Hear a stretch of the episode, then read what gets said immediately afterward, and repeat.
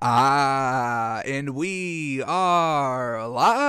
Welcome back to Takes by Fans. We got a great show for you today. As always, we are live every single day at noon Eastern. If you want to watch live, head over to twitch.tv slash takes by fans. If you want to watch but not live, head over to our YouTube channel, Takes by Fans. We post all of our shows and clips of the show there on a daily basis. And if you just want to listen, we are on podcasting apps, Spotify, Apple Podcasts, Google Podcasts, iHeartRadio. So however you want to watch or listen, we've got you covered multiple ways. Alrighty, today is a big old Wednesday. The schedule, the official schedule, is uh, to be released tonight, but we've got some kind of trickle, little leaks, little information, so we can kind of go over that a little bit today on the show. We'll probably go a little bit more in depth tomorrow once it you know officially releases. I believe there is a release show today at eight o'clock. Um, so we'll probably talk a little bit more about it tomorrow, but we still will be talking about uh, what we know already um, today on the show. Uh, we're going to try to be fit- fitting in the NFC North today with our NFL draft grades the Packers, the Bears, the Vikings, and Lions. I mean, we got three more divisions to go through, so hopefully we can kind of get those done for the rest of the week breaking down the NBA from last night. I mean, it's crunch time, baby, and players and teams are stepping up. I mean, the Heat last night jumping all the way from the sixth seed to the fourth seed, very well done. The Knicks in a close loss against the Lakers last night. Gosh darn, we took them plus five and a half though, so bingo bango, we got that.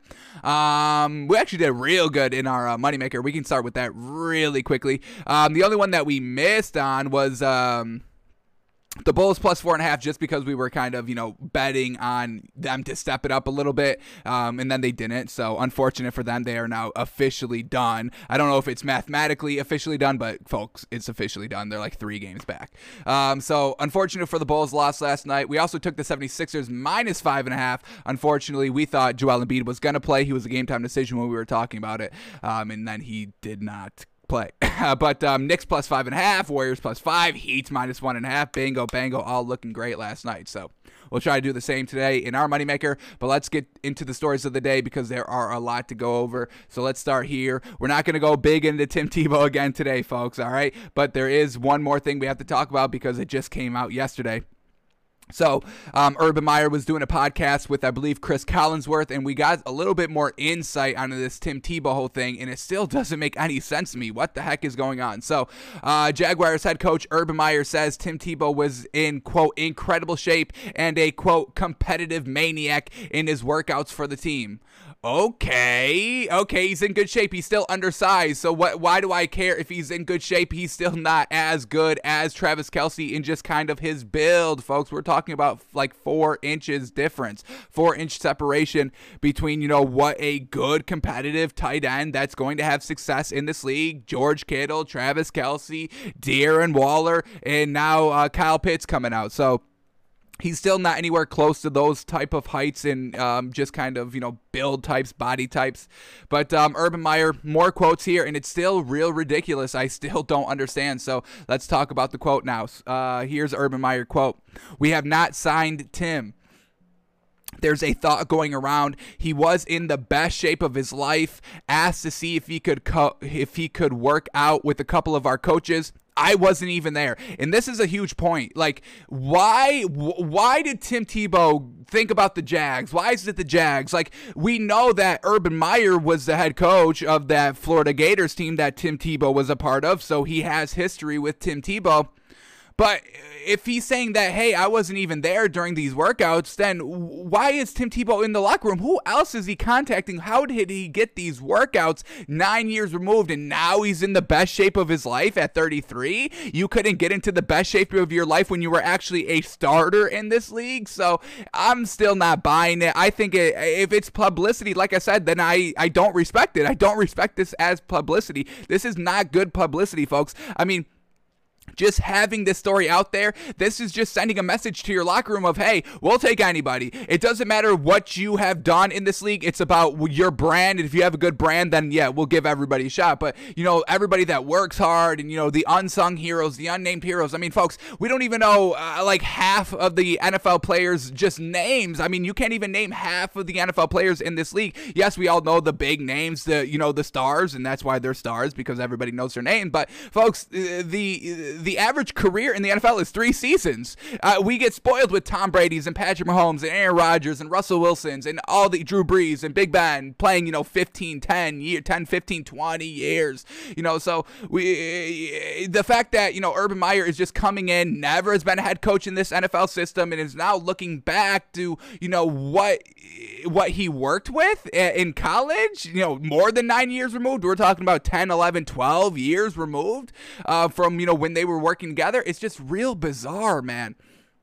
So the fact that Urban Meyer saying that, hey, and he made it a point. Like I, I, I watched the interview with um, Chris Collinsworth, and he was putting extreme emphasis on I wasn't even there. Oh, oh, oh okay, why weren't you there in the first place? You're not judging your own talent that you want to bring in. So it's, eh, eh, I just don't get, I truly don't understand what's going on. I can't tell. I think it's real. It's got to be real that Tim, that they're maybe thinking about signing Tim Tebow. I don't think it's just a fake narrative, but the fact that Urban Meyer is going above and beyond to really kind of be like, hey, I wasn't even there during those workouts, so I don't even know. It's like, okay, well, that tells you that you're a bad head coach because you're not judging your own talent.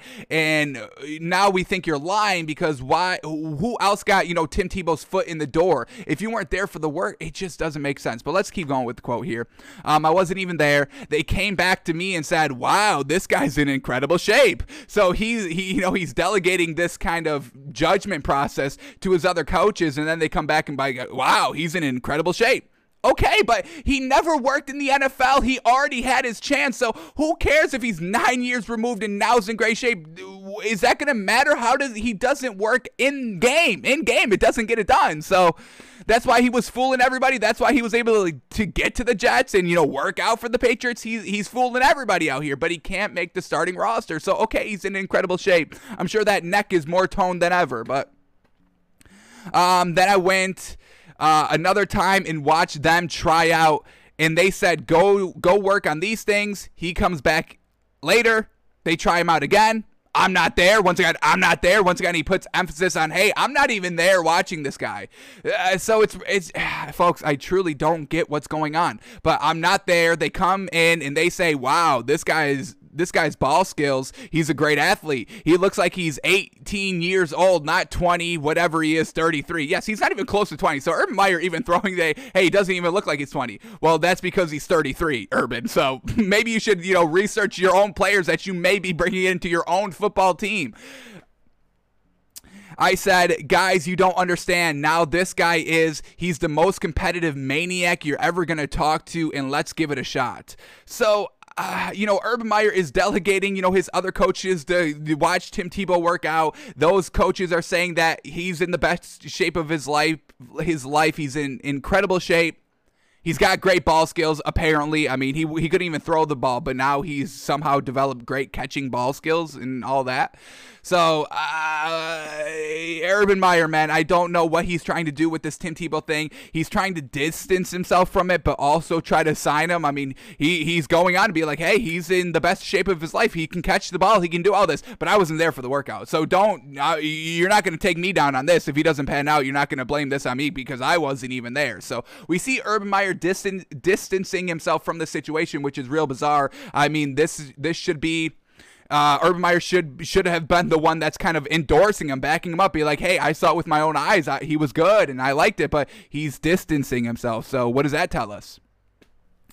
Uh, so we can move off of this Tim Tebow topic. It's real frustrating to talk about just because he's going to be absolute garbage, folks. He was a garbage quarterback. He will be a garbage tight end. I, I don't see how you think this man is going to work in this league. I don't get it.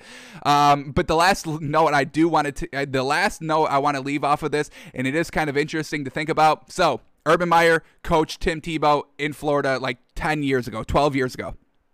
Now Urban Meyer gets a chance in the NFL, and who does he call? Tim Tebow. I mean that this that's ten years of this man not even being in the league, not even being a tight end, but Urban Meyer kind of wants somebody in the locker room that he's kind of familiar with, so he calls Tim Tebow. What did Robert Saleh do? He hasn't even called Richard Sherman, and Richard Sherman's still in the league and still you know playing at you know a high enough level to be successful in this league. Not Tim Tebow, nine years removed, and Robert Saleh's not even picking up the phone for Richard Sherman. So that's a little interesting. Maybe Richard Sherman is. Truly falling off. Maybe Robert Saleh truly doesn't believe in Richard Sherman. So that's just a little interesting thought since we've been keeping tabs on Richard Sherman and that Robert Saleh kind of saga. It's really interesting that now Urban Meyer is going to Tim Tebow. 12 years removed from their relationship, and uh, Richard Sherman can't even get a call by the big old Saleh there in New York. So we'll see what happens. It seems like he's going to get signed, but we get Urban Meyer trying to distance himself from Tim Tebow. I don't know what that means, but we'll see. Alrighty, as we just said at the top of the show, the NFL schedule is starting to leak out a little bit. The official reveal show is tonight at 8 o'clock.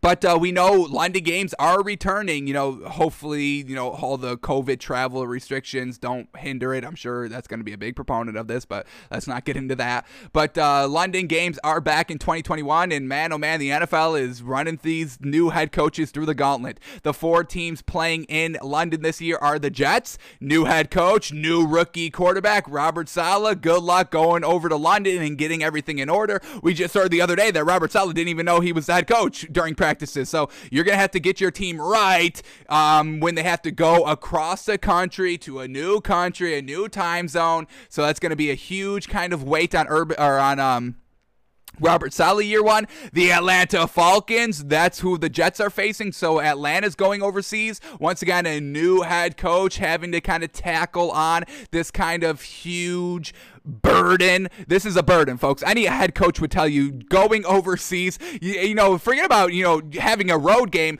Uh, we're, we're in a different country here. So getting your players right, getting the staff right, getting everything in order, trying to maintain that, hey, this is just a normal week. It's going to be tough for these new head coaches. So the new head coach of the Jets, the Falcons, and the Jags, Urban Meyer, Tim Tebow, get ready to go to London, baby. So Jacksonville Jaguars face the Dolphins also in London. Robert or Brian Flores, he's like, I'm, I, have been a head coach. I, am the only non-rookie head coach here. We're gonna go get it done over the seas in London. So uh, the NFL is putting these new rookie head coaches through the gauntlet. Urban Meyer, the uh, Robert Saleh. I forget. Who, does Atlanta even have a head coach yet? Who'd they fill that position with? Um, Arthur Smith. Is that right? When was this? February 18th? I think I missed that. I think I missed that.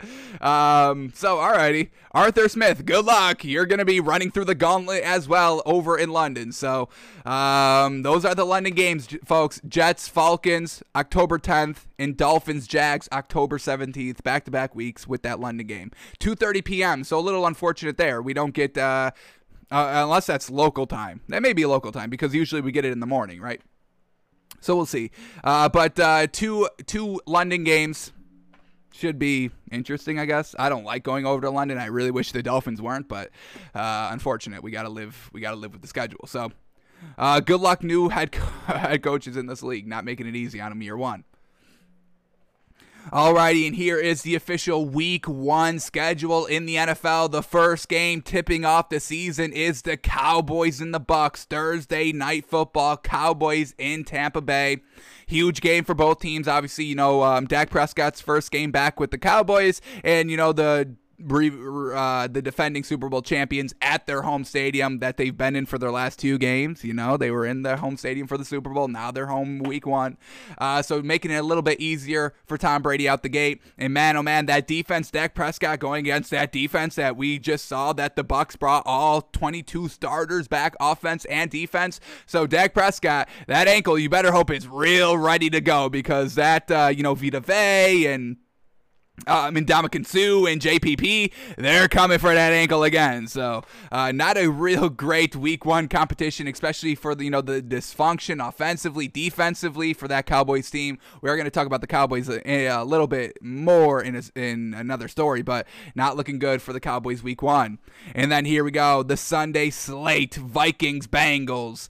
Steelers Bills, that's going to be a great one. Steelers Bills, you know, hard schedule here for the Steelers. We're going to talk about that as well. They have the hardest schedule this season, and it gets right out of the gate with the Bills. So, Big Ben, you better hope that arm is ready week one. Seahawks Colts, ooh, another great matchup. We've got high expectations for this Colts team week one. They're at home, but have to, you know, face Pete Carroll and Russell Wilson, who, you know, Russell Wilson talking out in this offseason, not wanting to get hit, and we'll see if they kind of, you know, uh, you know, came together, got everything fixed out, squashed all the beef. So Seahawks, Colts, Browns, Chiefs rematch of the playoffs that the Browns almost won, so that's going to be great. Get a nice gauge on if the Browns are really going to be true contenders this year or if they were just pretenders last year. I don't think they were pretenders. I, ha- I have full confidence in the Browns this year. Eagles Falcons, huge game, really for both teams. Eagles to kind of get a nice kind of win out of the gate with the with the second year quarterback Jalen Hurts, and the Falcons. I mean, hey, they've got offensive weapons all on deck. New rookie head coach can Matt Ryan finally get it done this season? Kind of return back to 10 plus wins. So real kind of interesting matchup week one for both of those kind of emerging, struggling last year teams. Then we get the Broncos and the Giants, a great first game for this Giants team. They've made so much improvements from last season in this offseason, really get all their pieces offensively back. And now a little bit of easy competition right out of the gate with that, you know, quarterback controversy over there in Denver with either Teddy Bridgewater or Drew Lock. So I love that the Giants are getting, you know, a little eased into the season here. Hopefully they can take advantage. 49ers and Lions, I mean, man, oh man, easy game for Trey Lance if he starts week one with this Lions team. And, uh, you know, for the Lions, Dan Campbell, Jared Goff going against this 49ers defense, and maybe Jimmy Garoppolo, probably Jimmy Garoppolo plays week one. Um, but, I mean, Dan Campbell's going to get right into it, right into the thick of it. A huge game against the 49ers week one. Then we get Jets and Panthers, man oh man, the trade, Sammy D, Sammy D to the Panthers, and now, um, you know, the Jets moved on, so let's see if Sam Darnold can step it up. Great rivalry week one there. Dolphins Patriots, always a rivalry there. Brian Flores versus his uh, disciple of Bill Belichick. We'll see how that plays out.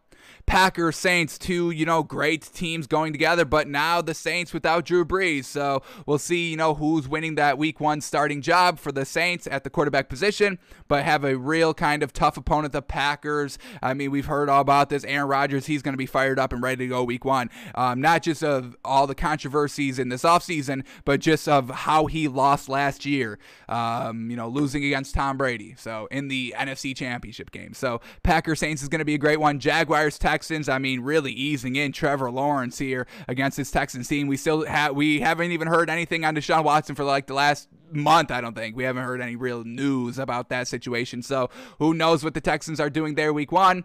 Cardinals, Titans, two great emerging teams, two teams that really are, you know, playoff or bust potential this season.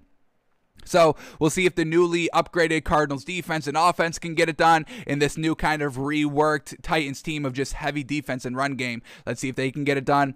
Then Chargers at Washington. Uh, you know, pretty solid game here. Rooting for you know Justin Herbert to even get even better than last season, which I don't even know how that's going to be possible, but we'll see. And then Washington obviously winning the. Uh, winning the uh, NFC East last season, and we'll see if Ron Rivera and Terry McLaurin or um, Taylor Heinicke or um, Ryan Fitzpatrick. We'll see how that's working out. But a solid game there. And then Bears, Rams, Sunday night football. Bears with Justin Fields. I'm assuming he's starting week one. And the Rams with their newly acquired um, Matt Stafford that they're believing a thousand percent in and believe that he's so much better than Jared Goff. And that's all they were missing. They just needed the quarterback. So that's going to be a great game. Sunday night football. We've got two head coaches there with the Bears and the Rams, Matt Nagy and Sean McVay, both really having to prove themselves this season. Matt Nagy couldn't get the quarterback right, and Sean McVay, uh, you know, he never, he didn't, he inherited Jared Goff. He didn't draft him, so he's like, hey, now I'm finally getting my guy. So, uh, Bears, Rams, Sunday night football going to be absolutely amazing. And then the Monday night game is the Ravens at the Raiders. Raiders, I mean, got off to great starts. Ravens can't really get in, can't get it done in the playoffs. So we'll see something's got to give. So a huge, great week one schedule. Cannot wait. The countdown is on, folks. All right, and then this, uh, the return of Tom Brady to Foxborough, baby. Tom Brady will visit Foxborough to face Bill Belichick and the Patriots in Week Four. So another huge coveted matchup to watch out for. Brady gets his revenge, or does Bill Belichick play a little spoiler? We'll see what happens there. But uh, great storylines going into the season. A lot of great storylines Week One, and that's just Week One, folks. We got an extra week this year, extra game, looking great. Alrighty, and now we have the hardest to easiest schedule here. Um, I think we talked about this maybe a couple of months ago, but you know we uh, can always bring it up again here. So the Pittsburgh Steelers have the toughest schedule, and like we say, this is going to be real tough for them. Najee Harris is really going to have to pull his weight as a rookie running back because we just saw Big Ben, Big Ben's arm just kind of really start to deplete as the season went on, and now he has to go and face the hardest schedule this season. Big Ben, that arm man, it's going to take a real pounding throughout this season. So, not looking good for the Steelers here. Running game and the defense is really going to have to be on point for the entire season. Not like last year, where the running game could not do anything and the defense just kind of floundered at the back end of the season because they were really just kind of being, uh, you know, just kind of leaned on all season. I, they, they or in the at least in the back half where Big Ben couldn't throw the ball, and you know he's going three and out and not moving the ball. Bad field possession, field position for the defense there out on the field for the Steelers. So Steelers at the hardest schedule, not good. Then we get Baltimore at the second hardest schedule. Once again, not great for them either. New offensive coordinator trying to kind of stretch the field vertically. Now they lost one, you know, they lost Mark Ingram at the running back position. So they're really only going to have two good running backs now. So we'll see how that plays out. But Baltimore schedule's hard. Chicago with the third hardest schedule. Matt Nagy has to make Justin Fields work week one. And it's not going to be easy for him having the third hardest schedule. Then we get the Packers at four, the Vikings at five. Once again, this Vikings Vikings team, hey, Kirk Cousins got to step up to the plate sometime. You don't translate to wins. Your best winning season was like nine, 10 and 10 and uh, 10 and 6 and then like 9 and 7 is the second, then 8 and 8. So, Got to step it up big time here for this uh, Vikings team. Then we get Cincinnati and Detroit tied for six. Not great for them. Emerging young teams at the quarterback position, at the head coach position for both those teams. All right, Raiders number eight, Cleveland number nine, Rams number 10. And then let's go to the bottom, kind of, you know, 10 here. Starting, we'll start at 22. Saints at the 22nd easiest ranked schedule there. So going to be, you know, easy for the transition of either Taysom Hill or Jameis Winston. Buffalo at 23rd hardest schedule. I mean, man, oh man, making it even easier for Josh Allen to get maybe. Uh, will Josh Allen set the career of uh, passing percentage? Let's get what is the highest career passing percentage passing completion percentage in NFL history. I want to say it may be Drew Brees with like 72%, but let's see what we get.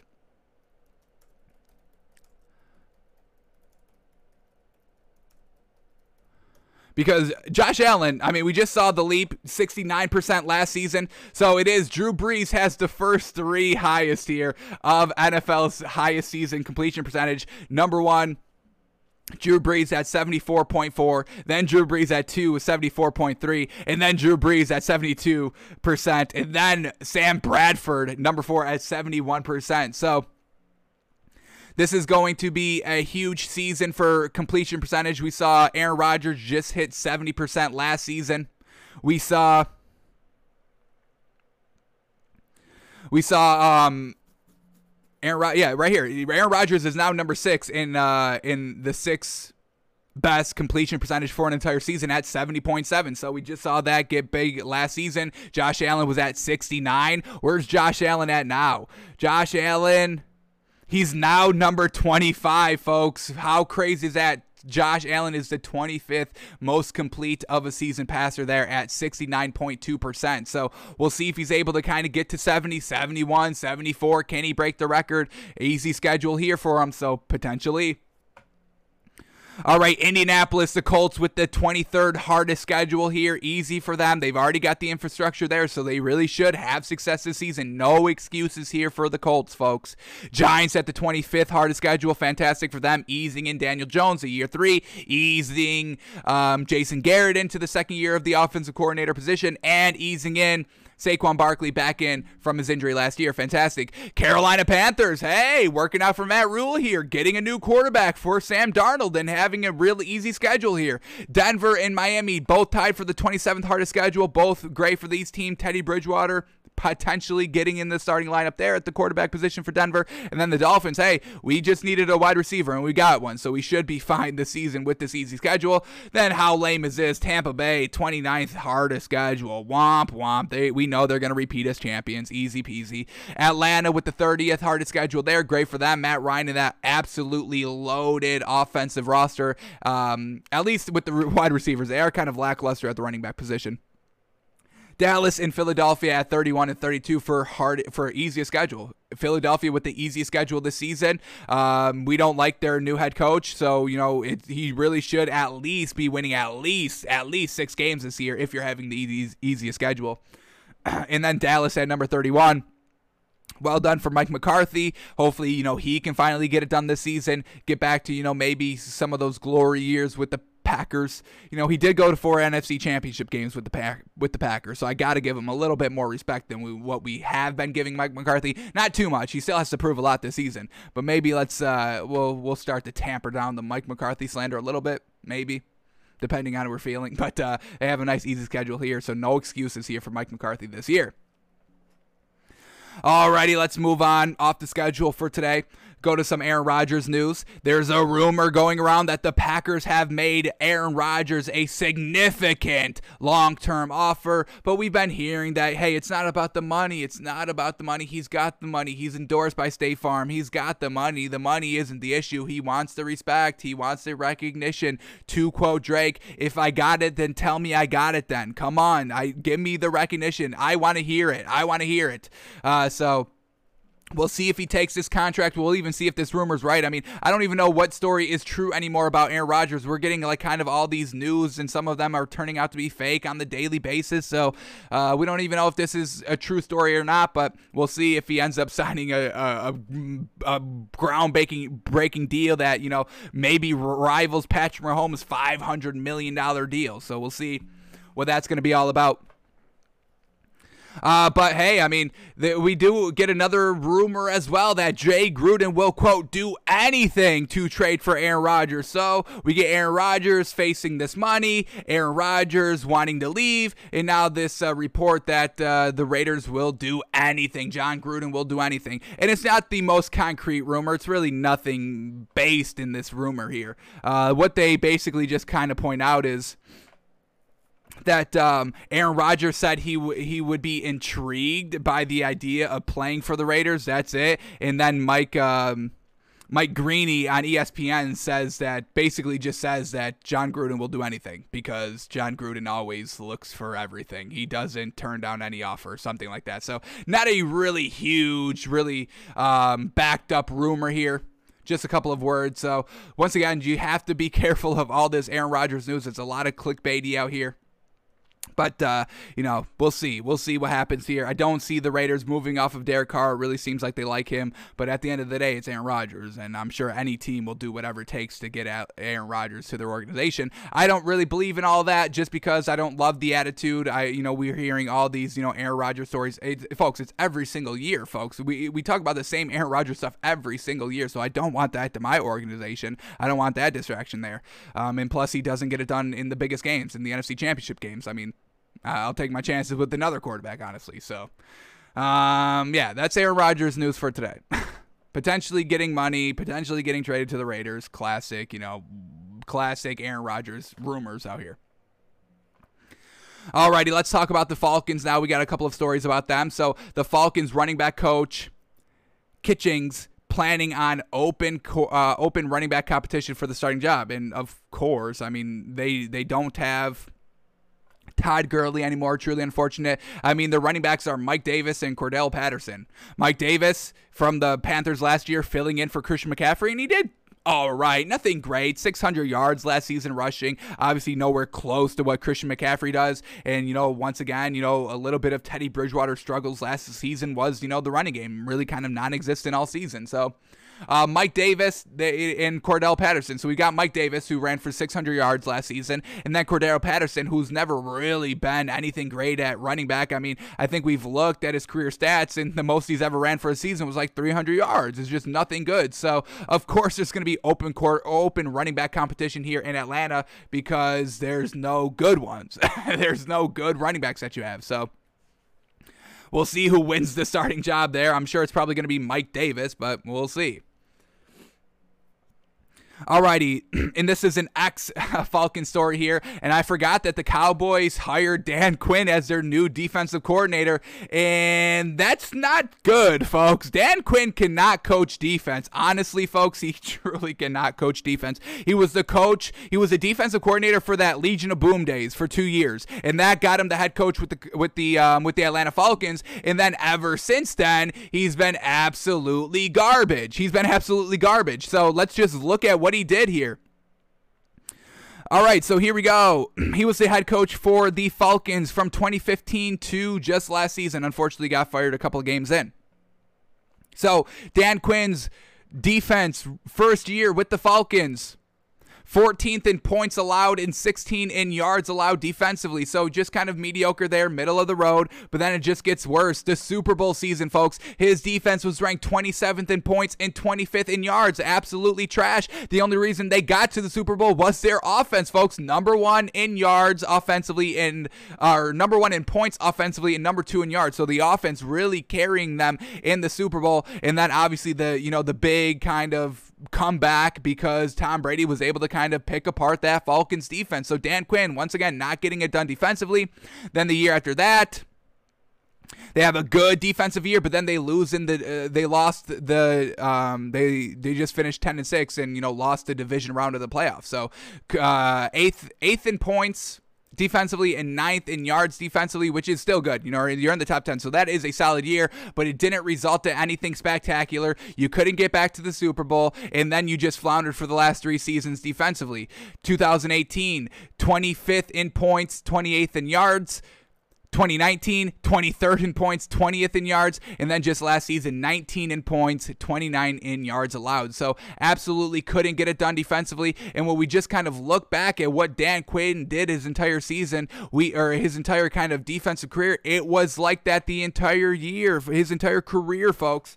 The only two good years that he had were with the Seahawks, and they had a, a stacked defense, folks. That's all it was. 20 13 with the Seahawks, number one in points. Um, points defensively and number one in yards allowed. So absolutely fantastic there. And then in 2014, ran it back with the Legion of Boom.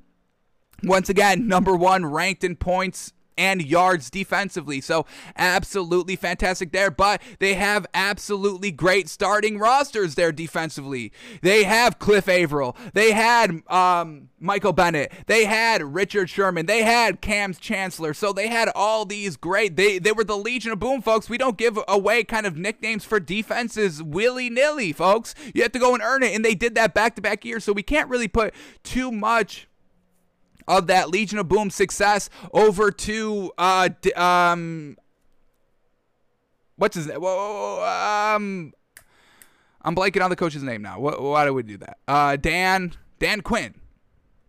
Can't really place it all on them. I mean, just an absolute stacked roster. Earl Thomas, Kam Chancellor, Byron Maxwell, KJ Wright, Bobby Wagner, Bruce Irvin, Cliff Avril. Folks, I mean, this is a stacked defense, and they all got it done. And then after this, those Seahawks days, he goes to the Atlanta Falcons and can't really do anything there. So, you know, not really good looking here for this Cowboys team, especially since their defense was trash last season, especially since they basically spent their entire draft filling in defense. So they're not going to have any proven talent. And that's the only way that Dan Quinn has really worked as a defensive coordinator in this league is having exceptional, multiple exceptional talent pieces defensively. And he doesn't have here, he doesn't have that here with the Cowboys. Absolutely not. So let's see what Dan Quinn was saying here. We get a couple of quotes of him in the article. But uh, here we go. Getting fired after an 0 5 start afforded Quinn time to contemplate his coaching style and scheme without sitting out a hiring cycle. The new defensive coordinator for the Cowboys said that he immersed himself in a self examination. Quote, I wanted to do as big an after action on my own self to make sure what I could learn from things that went well and things that didn't go well. So I wanted to kind of do a 360 on the whole process first, the scheme side. So Dan Quinn wants to kind of self-reflect and be like, "Gosh, damn! Like if I don't have good corners or linebackers or safeties or defensive ends or defensive linemen." I'm not going to get it done here. Um, and they don't have any good pieces. So I'm kind of screwed. So yeah, the Cowboys, man, you know, they've got Mike McCarthy as their head coach. They've got Dan Quinn as their defense coordinator. I mean, none of these none of these coaches here have done anything besides having talent on their roster, folks. Mike McCarthy with Aaron Rodgers under, underperformed by only getting to one Super Bowl, and Dan Quinn can't make it work as a defense coordinator if he does not have a complete stacked defensive team. So Dan Quinn with the Cowboys, I totally forgot about it, and it's totally not good. And now this Cowboys team is going to be even worse than we imagined they would be, and there's no way they're winning the NFC East now. No way, no way.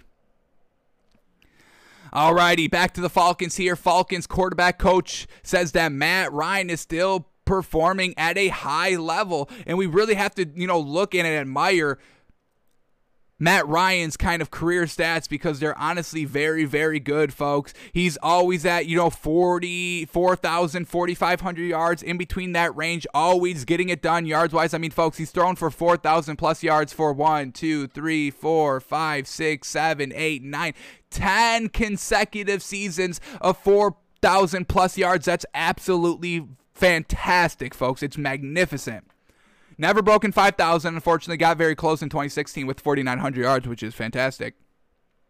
Always has two to one, at least two to one touchdown and interception ratio, putting up the touchdowns 26, 26, 35, 20, 38, 21, 28, 26, 32, 29, 28. So getting it done with the touchdowns. His completion percentage is always exactly where we want it and kind of better. 65 last season, 66, 69, 64, 69, 66, 66, 67, 68. So he's always getting it done. It's just unfortunately it hasn't always been translating to wins these last couple of seasons. 2018, they went seven and nine. 2019 they went seven and eight. And just last year they went four and 12. But you know we can kind of you know put that up to Dan Quinn not getting it done. A defensive minded head coach with a great offensive system. It doesn't work out. So we really kind of have to kind of reevaluate Matt Ryan here. We were kind of dogging him a lot last season, saying that he couldn't get it done, but these stats prove that he can get it done, and these are championship level stats, folks. These are great, winnable game stats, deep playoff run stats. So, got to give Matt Ryan a little bit of the benefit of the doubt coming into the season. They've got absolutely stacked offensive roster with the new head coach. We'll see what he's able to do with that defense as well. Hopefully, the defense can step up because Matt Ryan statistically is getting it done out, the, out on the field. So, not turning the ball over, great completion percentage, great yards, great touchdowns. Unfortunately, not translating to wins. So we'll see if the new kind of the new head coach look here, the new regime there in Atlanta can get it done. Because obviously Dan Quinn definitely cannot. Alrighty, let's move on to this one. The Dolphins are kind of doubling down on their second first round pick at number 18, picking the defensive end, Jaelan Phillips. We didn't like it. We had to shave half of our beard because of it. We wanted them to get a running back of Najee Harris or Travis Etienne. They didn't do that, and now they're kind of doubling down on their decision to pick up this defensive end. So, quote here by Todd Stroud saying that I would say in my 36 years of coaching, what he put on tape last year is the best effort guy I've seen in college football. So they're really high on this man. They're, you know, they're they were big on this man. They're saying that he's the best effort guy that they've ever seen in college over 36 years, folks. 36 years. So um, they think they've got their guy. Hopefully he pans out. You have to have a pass rusher in this league. That's why Patrick Mahomes lost the Super Bowl. So definitely that's a huge, huge piece to a football team of a successful football team. Quarterback, wide receiver, head coach, defensive end then maybe a corner or a linebacker, but you got to get pressure on those passers, and we'll see what Jaelan Phillips does. So, once again, we're going to trust Brian Flores and the entire Dolphins coaching staff, but we wanted the running back. So, only time will tell who's right, takes by fans or Brian Flores, and we'll see who's who's right this year. But uh, they feel like they've got their guys, so we can't knock it. Alrighty, speaking of knocking your own guys here, Justin Jefferson was uh, on the the herd once again. Hey, Colin, why don't you come come look at us. but Justin Jefferson, wide receiver for the Vikings, rookie wide receiver that had an absolutely great year. He was kind of calling out and dissing Kirk Cousins a little bit yesterday during this interview. So not the greatest look. And once again, you know, Kirk Cousins, he's not the best quarterback here. Now's his own team's kind of speaking out against him. So let's see what he says here. So Justin Jefferson, Colin Cowherd asked, Were you surprised to hear the Vikings were interested in Justin Fields, another quarterback? And Justin Jefferson said this No, we have to build on for after Kirk. Well, that doesn't make me feel good if I'm Kirk Cousins here. Hey, you, you got to you, you have to build for after me. What I'm not in the plans here. I'm not in your plans. Um, having Justin brings a little bit more pressure to other teams by having a dominant quarterback like he is. So we get Justin Jefferson praising a quarterback that's not even on his team that you know potentially would have been Kirk Cousins' replacement and saying that he's a dominant quarterback and you know kind of dissing Kirk Cousins and you know he goes and disses him again in this quote. Justin Jefferson says that Joe Burrow, another quarterback that's not Kirk Cousins, he's talking he's talking up Joe Burrow, he's talking up Justin Fields, while Kirk Cousins he's dissing because he says Justin Jefferson says Burrow has more swag than Cousins. Quote here, but the thing about Joe that's a little bit different, I feel like Joe had a little bit more swagger. That was Justin Jefferson on the difference between Joe Burrow and Kirk Cousins. So we get Kirk Cousins, a lame duck out there, not doing anything, not you know, not no no swag. You can't have no swag and play football. Looking good, playing good, looking good, feeling good, feeling good, looking good, playing good. Uh, in Kirk Cousins, he does not. He doesn't do that. He's like, all right, this is the play. Y'all ready? All right, we didn't get it. All right, what's the next play? All right, we got three yards. Good job, guys. All right. I missed that throw. All right. We're off the field now. Defense, go get it. Okay. like that that's Kirk Cousins on the sideline. So that's not really the great here. Huge season here for the Vikings coming up. Defensively, yes, but also offensively, there's no reason why this Vikings offense shouldn't be one of the top 10 offenses in the league. Justin Jefferson, Adam Thielen, great wide receivers, deep threat wide receivers, tall, great, fast wide receivers uh, that has that have proven themselves. I mean, Justin Jefferson, rookie, I think broke a thousand yards last season. Adam Thielen, I believe, also had a thousand yards. Dalvin Cook at the running back position. Do they still have Kyle Rudolph at the tight end position or they move off of him? Regardless, they've got weapons. They've got offensive talented weapons. So we'll see if Kirk Cousins can kind of build up this team a little bit. And we'll see if Justin Jefferson is maybe rubbing some guys in the rock, locker room the wrong way. Alrighty, let's move on to the Panthers now. Teddy Bridgewater says that the Broncos present, quote, a unique opportunity for me to come in and compete and lead. And I love that. Teddy Bridgewater has just been thrown around this league after that injury. Uh, really thought he did, I thought he did real solid for that first year, folks. Taking everything into account on that Panthers team from last year, where Matt Rhule, a rookie head coach, the first time in the NFL, uh, no Christian McCaffrey, no really A1 tier one wide wide receivers, but he went and made them both thousand yard receivers. Absolutely fantastic. Unfortunately, like we said, it just just didn't translate into wins. He really couldn't be clutch at the end of halves to really put up the points, but he kept all the games one possession, kept them competitive, and didn't really turn the ball over too much. Too much but also didn't have a good touchdown interception ratio. That's another thing about Teddy Bridgewater is that he doesn't put up the touchdowns, but he gets the yards. He gets you into kind of, you know, scoring territory. That's why we need kind of a Christian McCaffrey. And that's why we wanted to see him back with the Panthers this year to see what he could do with a really great running game. Unfortunately, Matt Rhule had, you know, difference of opinions, obviously, than us. Unfortunate. Uh, so he goes to the Broncos now. And now, hey, it's just him and Drew Lock. They didn't draft a quarterback. They brought no other quarterback in. So it's either going to be Teddy Bridgewater or Drew Lock. And I love Teddy Bridgewater. Teddy Bridgewater's odds head to head facing against Drew Lock. So let's see what we get here on Teddy Bridgewater. So odds are Lock and Bridgewater will be battling out in Mile High City this summer. The latter, who joined the Broncos just two weeks ago, sees what most everyone else does in his new squad. Quote here by Teddy Bridgewater. Quote, it's a talented football team and it has so many pieces. I'm just glad to be a part of what they're doing around here and what we're trying to build here. It's great, unique opportunity for me to come in and compete and lead at the same time. I'm just grateful for this opportunity. Once again, humble as heck, trying to get it done, trying to prove himself out here. So I give so much respect to Teddy Bridgewater. It's not, I, I couldn't imagine it's easy of you know being the guy, being the franchise, and then getting injured and then getting shopped around, and then you think you do good for one year, and then you get shopped again, and now you have to once again prove yourself to a new team, and we're not even sure how they're going to kind of react to him because we saw Matt Rhule kind of throw him to the curve last season. So Ted Bridgewater, I'm rooting for the man. I like Drew Lock. Don't get us wrong. We were big on Drew Lock, but he had his season last season, and I didn't really like what he was doing. I, I liked what I saw from Teddy Bridgewater more than what we liked from Drew Lock last season. So we're rooting for Teddy Bridgewater to be the starting guy, and I really think he has a real good chance of winning the starting job. So we'll see. Obviously, starting you know mini camps and you know OTAs are gonna start happening so we'll see who goes out and wins and who goes out and shows out. So huge quarterback camps to watch out for with the Saints and the Panthers, and we'll see who comes out. Alrighty, let's head over to some NBA stories now. Talen Horton Tucker last night calls game. Lakers down one. He goes up for the three, cashes out with 20 seconds left, and then the Lakers win by two, 101 to 99. So Talen Horton Tucker is really the new Alex Caruso. Alex Caruso has been absolutely trashed this season, but was hitting all these big shots late last season, getting great offensive production, and that's what Talen Horton Tucker is doing this year since Alex Caruso cannot do it this year. So Talen Horton Tucker absolutely blood, ice in his veins last night. Huge win over the Knicks without LeBron James. So shout out to Talen Horton Tucker.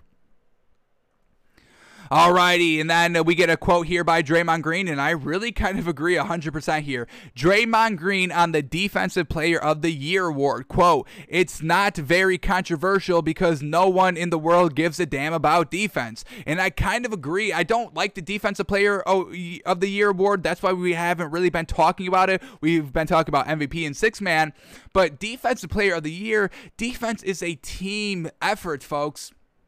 And I understand, you know, one, you know, guarding one on one, having man defense, you know, getting it down low, getting, you know, the paint down low, clogged up defensively. I get all that, but you know, switching, you know, having to help defenders, having, you know, sagging off of a defender because he's a bad shooter, and then, you know, helping on, you know, off ball screens and helping down low and just having that help defense. It really takes all five players on the floor to be synced on what the defensive scheme is and then going out and executing it and, you know, knowing all the circumstances, know who can shoot, know who can't shoot, helping defensively, sagging off enough, but not too enough. So it really is a five person it really is a five person effort out there. It, it, doesn't really matter if you have one good defender out there. I, that's why we really don't like the Defensive Player of the Year award. Um, it's more of a team effort, and uh, so we kind of agree with Draymond Green out here. Nobody gives a nobody gives a damn about defense because it's it's really just you know did they miss the shot at the end of the day, yes or no, and it's really not just one person single handedly doing it. Now there are great defensive plays, you know, with the blocks and the steals. I get all that, but at the end of the day, real good defense is a team effort. That's why I want to see what your plus minuses is on the floor. If it's a blowout win, but you're only a plus three on the floor, uh, that means that you are a little bit of the problem team schematically defensively because we just blow them out. Everybody else is, you know, plus 12, plus 11, plus 10 on the floor, but you're plus 3, so you are the hindrance on the floor. So that's how I just like to gauge defense, and that's why we haven't really been talking about defensive player of the year so much. All right, and then tonight, James Harden is back, folks. After missing five weeks with that hamstring injury, he is expected to return tonight against the Spurs. So, going to be a great one. Finally, the Nets, they've just won their last two games pretty convincingly, feeling good, getting James Harden back, working on their kind of chemistry right before the playoffs start. It's going to be great for them. So, we'll see if they kind of take full advantage of James Harden. Let's see if they're instantly right back to where they were when they were all on the floor for like those two games like four months ago. so we'll see how it works out for James Harden here. But hey, it's great news for this Nets having to kind of get that chemistry down, get that rhythm down, get your lineup set.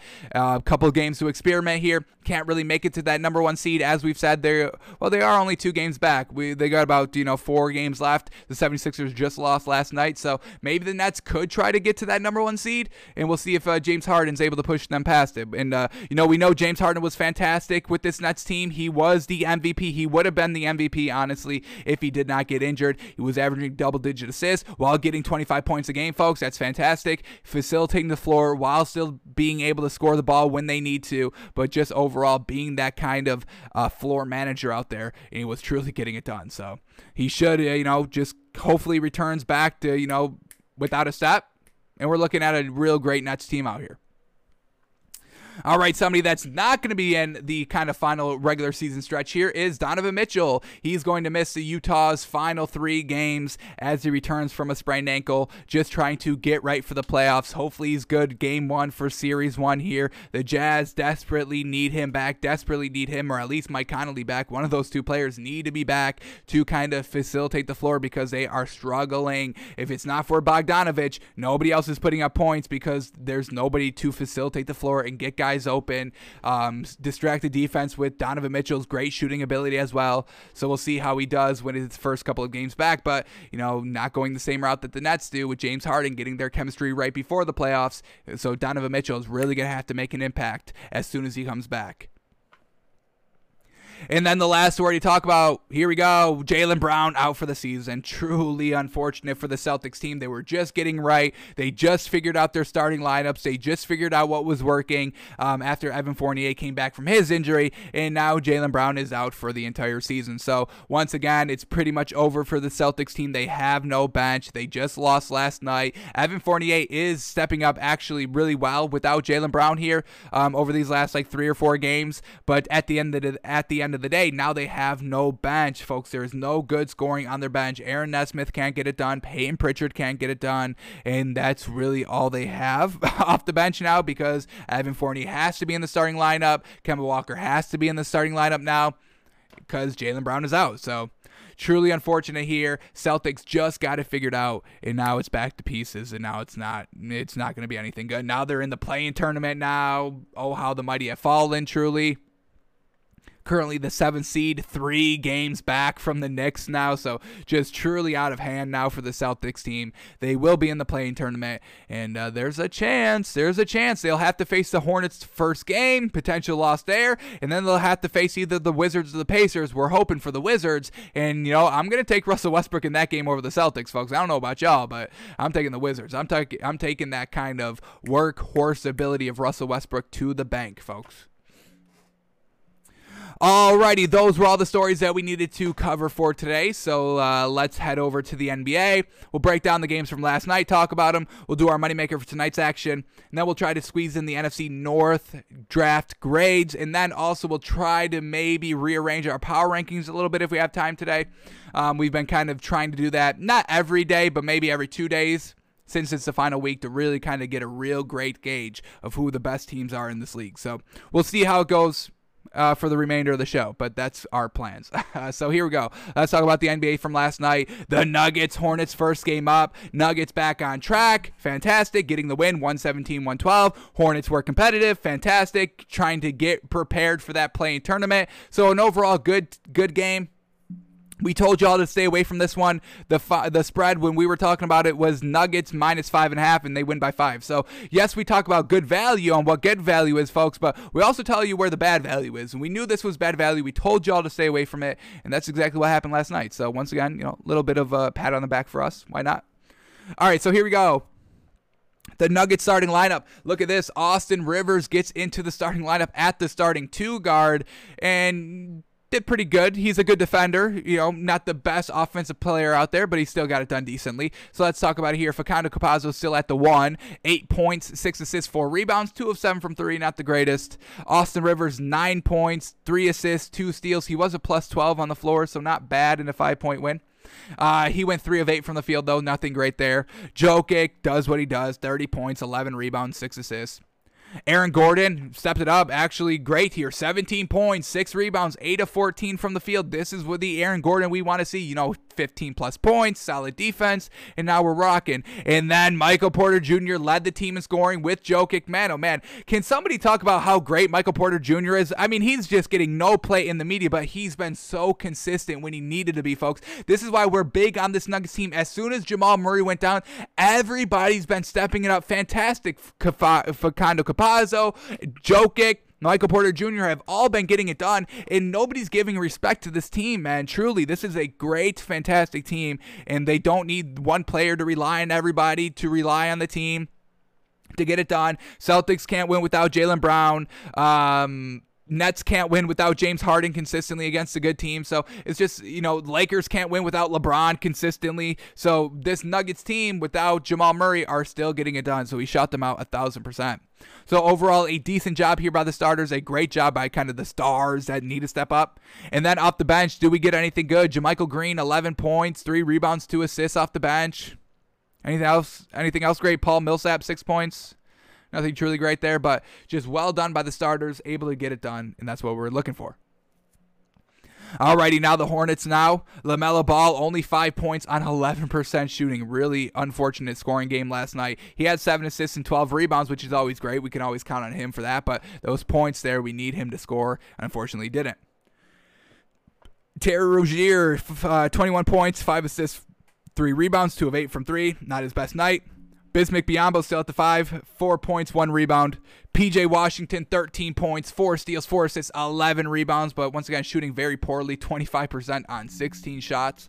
And then Jalen McDaniels to round out the starters, 15 points on 77% shooting, getting it done. And then they got it done off the bench. Look at this Devonte Graham. Yes, sir, coming off the bench. That's why we love Devonte Graham, folks. Devonte Graham, Terry Rozier, they all can go for 30 points on any given night. And Devonte Graham coming off the bench, 31 points, five assists, four rebounds. He shot 7 of 14 from three, getting it done.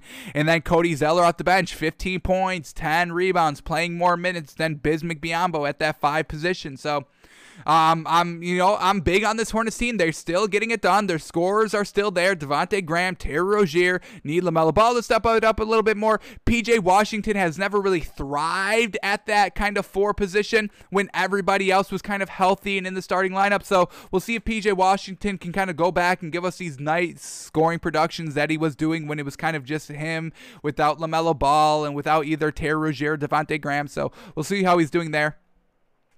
And then uh, Malik Monk off the bench, also in only 17 minutes, eight points, three assists, and four rebounds. So they have the pieces. They all just have to go and execute on a nightly basis. So we are still, you know, decently interested in this Hornets team. Eighth seed here in the Eastern Conference. trying not to fall down to that ninth seed because I do not want to see the Hornets and the Wizards face each other for first round of the playing tournament because that means one of them won't be in the playoffs. So um, our ideal scenario is the Hornets at the seven and the Wizards at the eight um, in the current playoff order of or in the fine or in the current play-in tournament order of the Celtics, Hornets, Pacers, Wizards. I'm taking the Hornets and the Wizards out of those kind of four teams. Alrighty, so the Nuggets get the win 117 112 over the Hornets. Then we get the Timberwolves and the Pistons. Timberwolves get the win. Not surprising to us. Ricky Rubio, D'Angelo Russell still in the starting lineup. Ricky Rubio, 19 points, 5 assists. D'Angelo Russell, 15 points, 10 assists, 5 rebounds. He didn't shoot well uh, three of 10 from the three and uh, 27% on 18 shots. Not great, but uh, D'Angelo Russell gets it done. Karl-Anthony Towns, 28 points, 8 rebounds, 5 assists. Anthony Edwards, 22 points, 2 assists, 2 rebounds, getting it done. So those big players are still getting it done. Huge, well, great for them. We love this Timberwolves team. This is nothing new to us. And then they go out and beat the Pistons. Once again, nothing great here. Saddiq Bey um, almost led the team in scoring with 21 points, but uh, Saben Lee off the bench led the team in scoring with 22 points on 77% shooting. So well done to them. Anything great out here? Anything else good? Not really. So trash Pistons team. Good Timberwolves team. Just unfortunately, the injuries plagued them all season. All right, let's move on to the Heat and the Celtics now. And the Heat get it done, beating the Celtics twice in the last like three days. Very well done, and we cashed in both times. Uh, so here we go. The Heat, Kendrick Nunn, 18 points, 7 rebounds. Duncan Robinson, 22 points, 5 of 9 from 3. Fantastic. Bam Adebayo, 22 points, 7 rebounds. Trevor Ariza had a really lackluster night, and that's going to be huge in this in this kind of playoff run here that they're emerging into. We need Trevor Ariza to kind of be a little bit more consistent in the scoring department, at least 10 plus points, but uh, only 4 points on 16% shooting last night. Seven rebounds to go along with that. And then Jimmy Butler, a little lackluster on him altogether. He only played 17 minutes, 13 points, 13 assists and two rebounds. So they were get, able to get it done without Jimmy Butler last night. Fantastic. Tyler Herro steps up big, led the team in scoring again. 24 points, 11 rebounds, 4 of 7 from 3.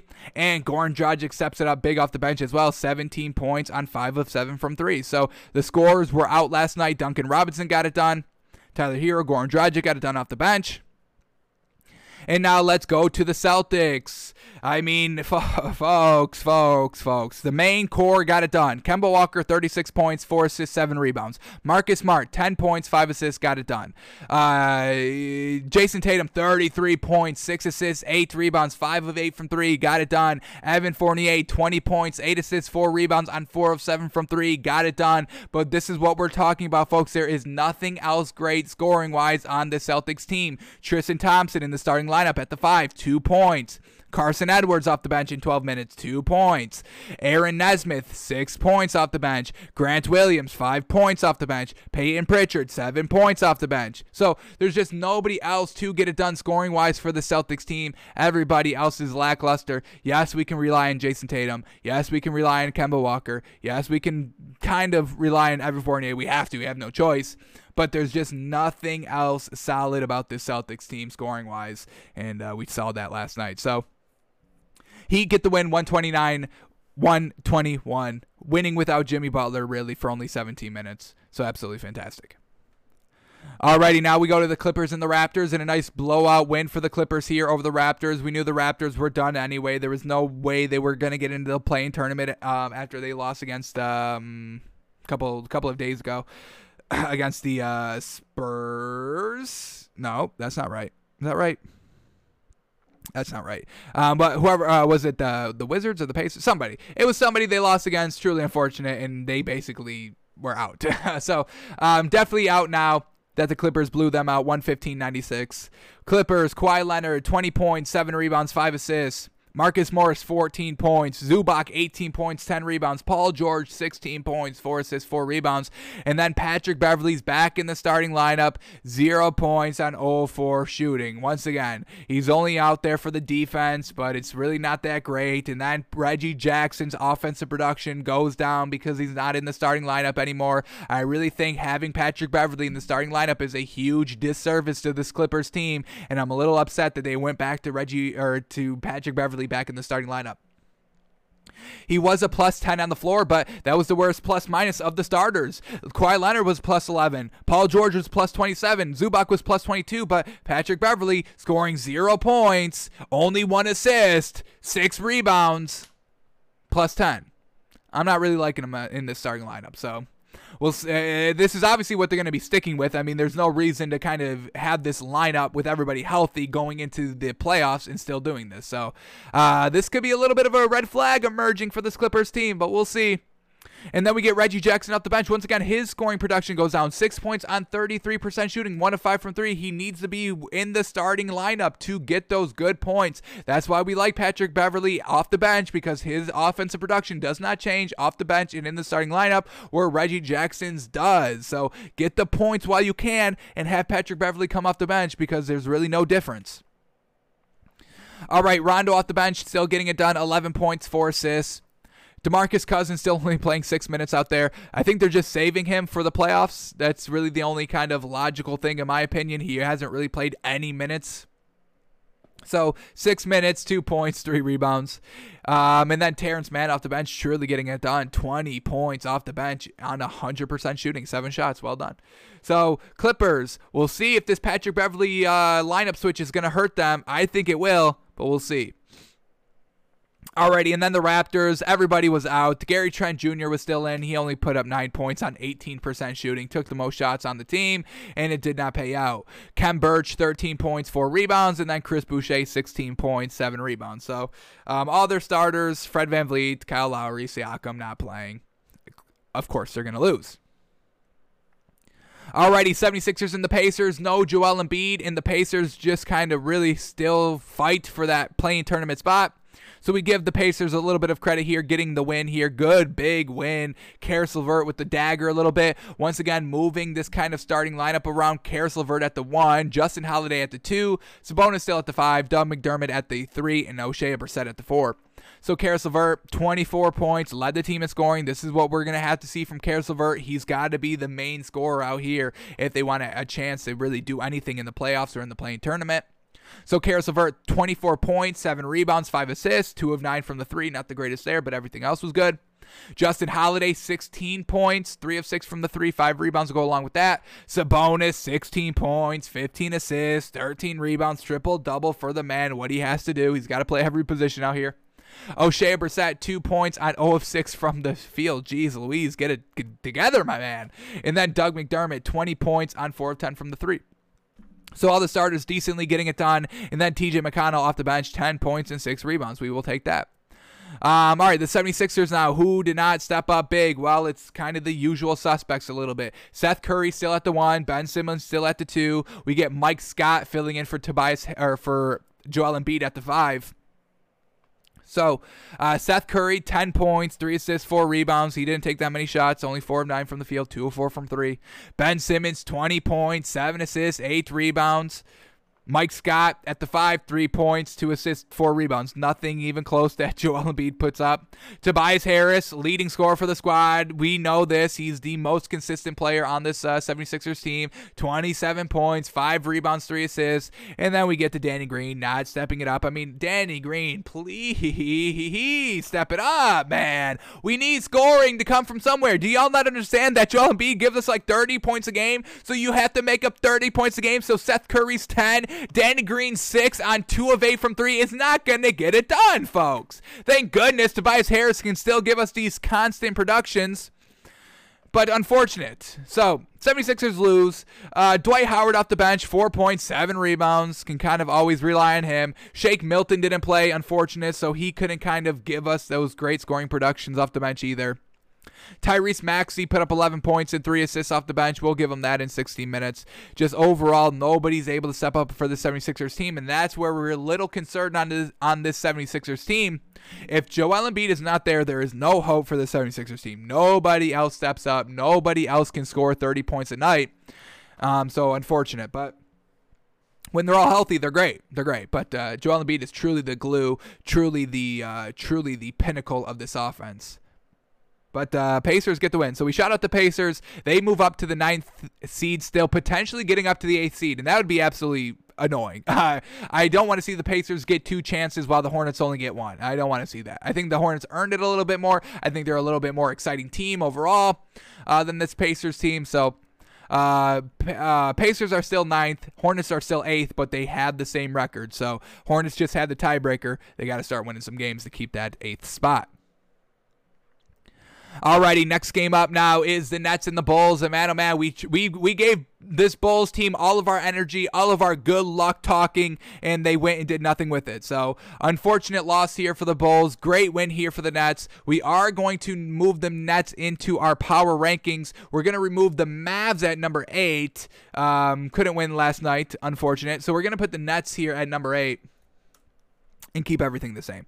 Uh, but I do want to get the Nets in here. They've they've won what their last two games. Very well done, getting it done, beating the Nuggets, beating the Bulls here, looking good as a team. So let's start here with the Nets. Kyrie Irving, 13 points, 5 assists, 3 rebounds. Bruce Brown back in the starting lineup at the 2, 15 points, 10 rebounds, 3 assists. Very well done. Blake Griffin still at the 5, 13 points, 4 assists, 4 rebounds. He shot 2 of 4 from the 3. That's what we like him. That four, Those four threes, that's a sweet spot for Blake Griffin, folks, truly. Kevin Durant at the four, 21 points on 69% shooting, 8 assists, 4 rebounds. And then Joe Harris still at the three, 17 points, five rebounds, two assists, getting it done. And then the bench truly stepped it up here. Nicholas Claxton, 10 points, 10 rebounds. Nicholas Claxton is going to be a huge piece, folks. Um, he honestly should be the starting big.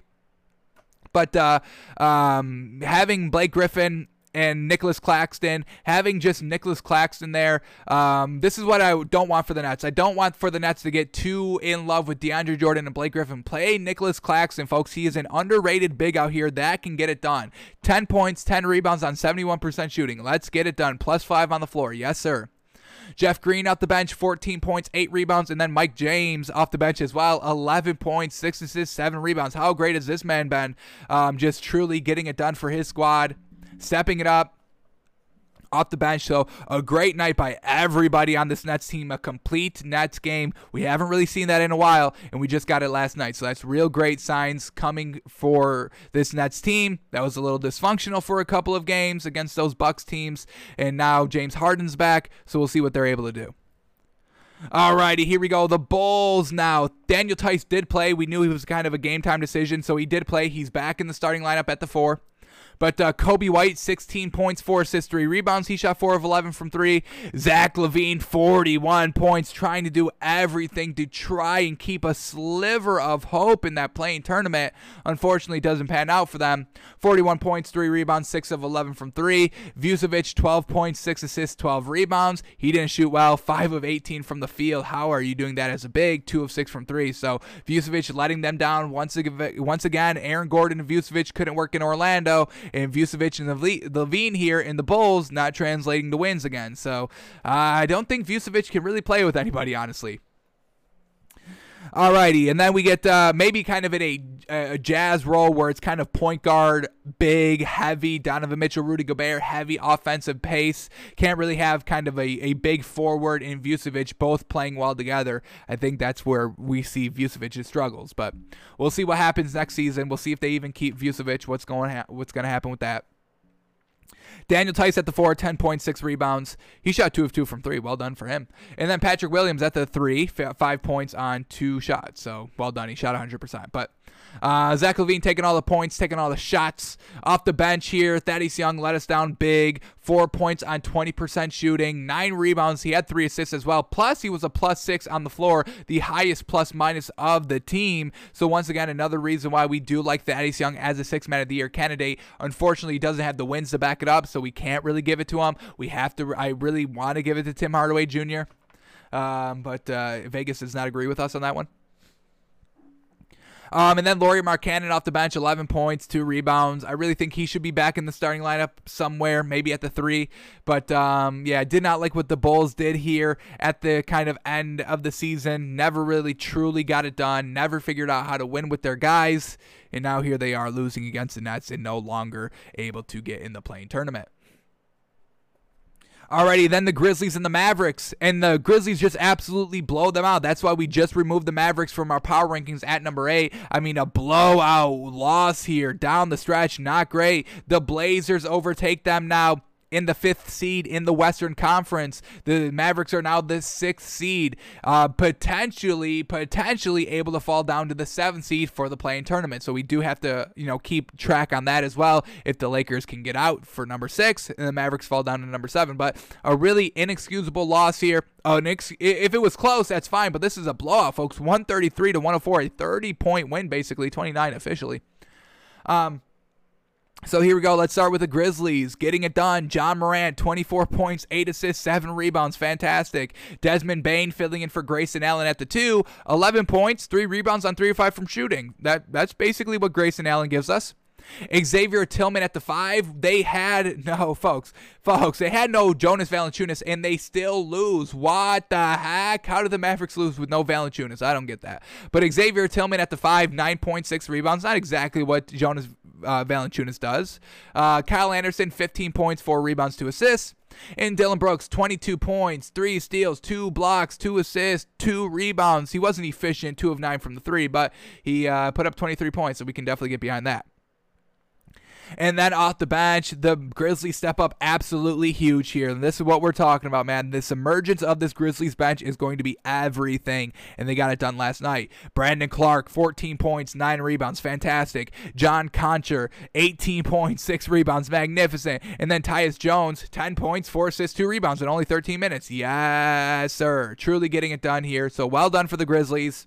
They are still, unfortunately, the ninth seed in the Western Conference. They are three games above 500, which I believe is the record for the season. Uh, so we'll see if they can go out and break that for the remaining games. Potentially get up to that eighth seed. They're only a half a game back from the Warriors of number eight, folks. So maybe they can make a little bit of a run for that eighth seed, reclaim that back, have two chances for the playoffs and we'll see what happens. But uh, currently, the Grizzlies are number nine. Um, going to have to square off against the Spurs if everything stays the same. But uh, well done for the Grizzlies last night. And now let's talk about the Mavericks, man. Truly unfortunate loss here. Luka Doncic only 12 points on 25% shooting on 16 shots. Truly unfortunate there. 0 4 from the three, five assists and five rebounds to go along with that. He was also a minus 23 on the floor, the worst plus minus on that team. Josh Richardson still at the two, eight, nine points. Four steals, two assists, just meh. Willie Cauley Stein back at the five uh, for no Porzingis. That man can't stay healthy. You got to get rid of Porzingis. You got to move off of him. We've been hearing about rifts between Luka Doncic and Porzingis, and Luka Doncic is your future, folks. 100%. He is amazing, folks. He's only 22. Porzingis, he's damaged goods now. He gets injured every single season at the worst times. I mean, the Mavericks were good last season potentially able to upset the Clippers in that playoff series, but Porzingis goes down and they flounder for the rest of the series. But got to move off of Porzingis in my opinion, but we'll see what happens. Uh, Willie Cauley Stein, 16 points, 8 rebounds. Actually had a pretty good night last night, honestly. Uh, Dorian Finney Smith at the 4, 2 points, 3 assists. And then Tim Hardaway Jr., baby, at the 3, the leading scorer for the squad, 19 points, 5 rebounds, 2 assists on 54% shooting. Uh, so once again, Tim Hardaway Jr. for Six Men of the Year, in my opinion. He's st- he's elevating his game in the starting lineup, trying to do everything he can, and he's still good off the bench when when you know that's his role. But uh, um, I like Tim Hardaway Jr. folks as six man of the year. Obviously, as we said, I mean he, we can't even bet him on DraftKings. That's how disrespected he. that's how disrespected he is. Um, all right, so everybody floundered here on the Mavericks. Anything good off the bench? Jalen Brunson, 15 points, three assists, three rebounds off the bench, not bad. But uh, not good that the Mavericks lose in blowout fashion. Alrighty, next game up now is the Bucks and the Magic, and the Bucks blow them out 114, 112, 102. Not a huge blow, 12 point win, but still solid. Um, all right, Bucks here. Giannis, 27 points, led the team in scoring, 12 rebounds, led the team, or no, he didn't lead the team in rebounds. Bobby Portis with 15 rebounds off the bench. Yes, sir. Um, yo, folks, I'm big on this Bucks team. I'm excited as heck on this Bucks team. I truly think it's finally their year, man. We're gonna be rooting for Giannis in the playoffs all season long, but woohoo, I'm loving this team now. All right, Giannis, 27 points, 12 rebounds, 5 assists, 3 steals, 61% shooting from the field, 0 of 3 from 3. Once again, Giannis, please stop. Please stop. He had one good quarter a couple of games ago and it messed with his head. Stop it, dude. Um, Khris Middleton floundered here, 11 points, 5 assists, 7 rebounds, shot 20% on 15 shots, 0 of 5 from 3. Yikes, yikes. Maybe we spoke a little bit too soon saying that we love this Bucks team. I mean, their three point shooting, they are going to need to get it done, and it was really lackluster last night. They shot 8 of 33 last night. Gosh dang. Um, oh my goodness. 8 of 33, gosh darn, 24%. Gosh dang. All right, so oh my goodness, um, but hey, they were still able to overcome all of that. Everybody got good scoring production, even though they couldn't hit you know the three to save their lives. Uh, Brook Lopez, 17.6 rebounds. Donte DiVincenzo, 19 points. Second leading scorer for the squad. We'll take that. Two assists, two rebounds. And then Jrue Holiday, 15 points, two steals, two assists, four rebounds. Um, once again, he didn't shoot good from three either, one of four. But then off the bench, we get the Bobby Portis, 10 points, 15 rebounds. Pat Connaughton, 3 points, 9 rebounds. They were getting all their rebounds from the missed threes. Um, and that was really it. But solid work here from really everybody. So we're about it. We're about it. Just got to get a little bit more cleaned up on the three ball. And we know that's a little bit of hit and miss for them, but when they're on, they're almost unstoppable. And now the Magic. Now anything good here? Leading scorer was Cole Anthony. Harry, Gary Harris put up 14 points. Wendell Carter still at the five, eight points, 14 rebounds. Moritz Wagner at the four, 17 points, 13 rebounds. Great night by him. Um, and then just nothing else great. So Magic are trash. We know this. All righty, then the Warriors and the Suns, and man, oh man, another another reason why we were right, folks. We didn't take no, we did take the Warriors plus five. Look at that. We knew that's great value. The Warriors always play up to their competition, folks. That's why they're always going to be dangerous in the playoffs. As long as you have Steph Curry, that leadership, that championship mentality, that winning mentality, he knows how to win. It will always come out and infect everybody else. So let's start here with the Warriors getting the win. 122, 116. Once again, no Kelly Oubre Jr., folks. And, you know, this just kind of speaks to, you know, how great Andrew Wiggins is. And, you know, the media, we just heard Stephen A. Smith the other day say that he would trade Andrew Wiggins for like candy, um, which is absolutely disrespectful to say. We've been saying that he's the second most consistent Warriors player on this entire team.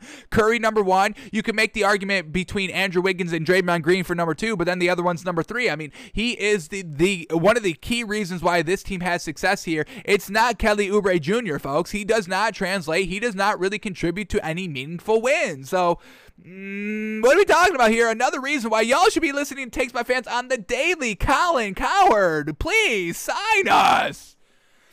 But let's talk about this Warriors team. Steph Curry, 21 points, 6 assists, 3 rebounds, and he shot 1 of 11 from 3. It's so funny how, you know, whenever he hits, you know, those 10 3 games, those 8 3 games, those 9 3 games, everybody goes crazy on social media, but everybody's silent when he goes 1 of 11. You know what I mean? But he's still able to get it done, so, you know, we respect him Kent Bazemore at the two, 17 points, two assists, three rebounds. Kevon Looney still at the four, three points, four. Oh no, he had seven rebounds. Well done, four assists along with that. Draymond Green, triple double, 11 points, 11 assists, 10 rebounds. A huge enforcer. He just brings this team together, folks. He's a great on floor leader.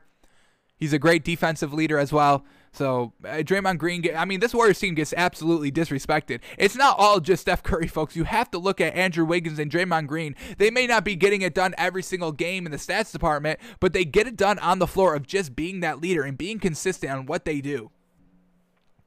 All right, and then Andrew Wiggins led the team in scoring 38 points, 3 assists, 7 rebounds. He shot 70% from the field, folks, on 24 shots. Fantastic.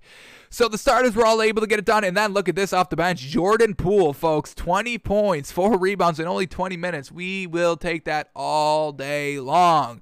And let's also shout out Juan Toscano Anderson, seven points, six assists, five rebounds. Great night there. So, I mean, they they get it done without Kelly Oubre Jr., folks. So that's why he comes off the bench when he plays, when he plays, not injured.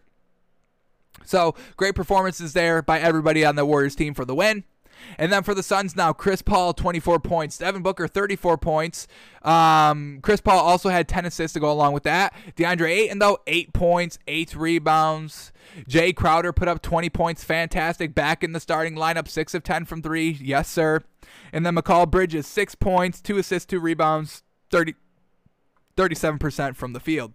So the big three got it done scoring the ball wise, Chris Paul, Booker, and Jae Crowder, but everybody else really floundered here. Cameron Payne off the bench, seven points. Frank Kaminsky, six points, five rebounds. Torrey Craig, eight points, four rebounds, two assists. Not bad, but overall just comes up a little short, and that's why we are a little hesitant on this Suns team. A little lackluster uh, together as a team offensively in some of their games, and that's why they lose. So I want to root for the Suns team. I want to see Chris Paul get a ring, but they're going to need their bench a little bit better than what it's been. We need other players to step it up scoring wise. They've got the players to do it. Cameron Payne, Torrey Craig, Jevon Carter, Dario Saric, um, Cameron uh, Cameron Payne and Cameron Johnson, the other Cameron. So they just need other players to step up scoring. And we've seen them floundering a little bit in their last 10 games, 6 and 4 in their last 10 because they can't keep up scoring pace of all these other teams. So we are big big worry hesitations on this Suns team. So you know we were you know we were hesitant on the Bucks all season. Now we're we're solid on them, and we were kind of big on the Suns all season. Now we're kind of worried about them. So you got to take the entire season um, and take you know week to week what's happening now, what happened then, what's the team looking like now. That's why we do this show, folks. That's why we do the show every day. That's why we break down the stats and the players every day of every single team because stuff changes on a dime, folks. We we're talking about this Timberwolves team, and you know if they had an extra kind of, you know, 15 games, they definitely would be in the playoffs right now. Absolutely. So just unfortunate with their, you know, health injuries and all that. But things change on a dime, folks. Teams change on a dime. And I think we're starting to see a slow transition of the Suns team being a little lackluster offensively, and it is worrisome. Alrighty, moving on. Last two games. Let's see if we can go through these quickly. Oh yeah, sir. We oh my goodness, Kings Thunder. Do we even care? Do we even care? Kings, why are we even buying into you anymore? We gave you your chance, you blew it. You're no longer even in contention for the play-in tournament. Good riddance. So anybody do good here? Uh, De'Aaron Fox is still not pl- playing. Buddy Hield took 11 threes, 21 points. Uh, Terrence Stevens led the team in scoring off the bench, 27 points. So nothing great here. And then for the Thunder, who's doing good? Who's doing good? We get Kenrich Williams led the team in scoring with 20 points, four assists. Aleksej Pokusevski, 10 points, 50% shooting. Darius Bazley, 18 points. So two trash teams. Mm, Thunder are actively tanking. We can see that clearly. Is it even working? What are they? Where where are they right now? This Thunder team is uh, 21 wins, 14th seed in the Western Conference. All right, like third worst record. So the tank is working, I guess. And then the last game of the night, we showed the winning, bu- well, not a buzzer beater, but we sh- we saw the winning shot at the top of the show when we were talking about the stories. But Talen Horton Tucker shoots the three. That's the final points of the game, and it gives the Lakers a two point win, 101 99 over the Knicks. But uh, this Knicks, this is still a good outing for this Knicks team. They all looked good. Um, just unfortunately came up a little short, but their defense is truly great, folks. They can go toe to toe with the best of them, beef down low. It doesn't matter. Uh, great scores from the outside shooting, great beef down low, great driving scores, great point guards, great centers, great forwards. It doesn't matter. This Knicks team will always get it done defensively because it's um, Tom Thibodeau out there. He knows defense. So, all right, this Nick. Uh, let's start with the Lakers since they won. Alex Caruso still at the starting point guard position, only played seven minutes though, zero points, two assists, two rebounds. KCP, eight points on 22% shooting. Once again, he's not really able to get it done. He had seven assists and seven rebounds, which is good, but overall, just eh. Andre Drummond at the five, 16 points, 18 rebounds, finally doing something great here. Anthony Davis, 20 points, four assists, six rebounds. Yes, sir, he got it done. And then Wesley Matthews at the three to round out the starters, 8.6 rebounds on 42% shooting. But the bench truly got it done. Kyle Kuzma. I mean, when there's no pressure on Kyle Kuzma coming off the bench, he usually gets it done. So 23 points, led the team in scoring, three rebounds to go along with that, 52% from the field. Talen Horton Tucker had the game winner, basically 13 points, 10 assists, five rebounds off the bench. Uh, and then uh, what do we got? Montrezl Harrell only played four minutes. I'm a little upset with that, but mm, we'll let uh, Frank Vogel do his thing. And then Ben McLemore, eight points, two rebounds on three of seven from the field. So once again, got to see him his scoring production get up a little bit more. And Cal Kuzma off the bench is able to get it done. So Lakers pull off the close win. And then the Knicks now. Anything good here? Julius Randle, 31 points, 5 assists, 8 rebounds. Um, Derrick Rose off the bench, 27 points, 6 assists, 6 rebounds. He took 22 shots, the second most shots on the on the team. Um, RJ Barrett let us down a little bit. Eight points on 15% shooting, 0 of 7 from three. Truly unfortunate there. Um, and then Reggie Bullock also let us down five points on 1 of 5 from the three and 2 of 9 from the field. So they just, you know, their problems were offense. And, you know, that's kind of fixable. We don't really see too many poor offensive nights by this Knicks team, but the defense kept them close. And that's what we're talking about, folks. This Knicks team they don't need the scoring to win. They can rely on their defense and squeak out a win if they need to. So Taj Gibson, eight points, seven rebounds off the bench.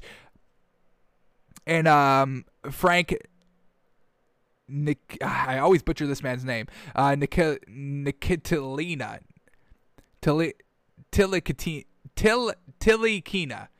Nikilatina, Nikilatina, Nikilatina. There it is. Nikilatina. There it is. All right, Frank Nikilatina uh, put up nine points, two assists, two rebounds, two steals off the bench. Pretty much got it done. So unfortunate, just a little bit of a late loss by this Knicks team. Ends in a loss.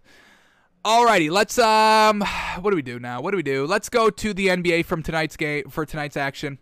I mean, we're getting down to the nitty gritty, folks. Great. Every game matters now for playoff positioning. We're pretty much set on the top 10 teams in the Eastern Western Conference. No, really, no teams are really able to kind of get it anymore.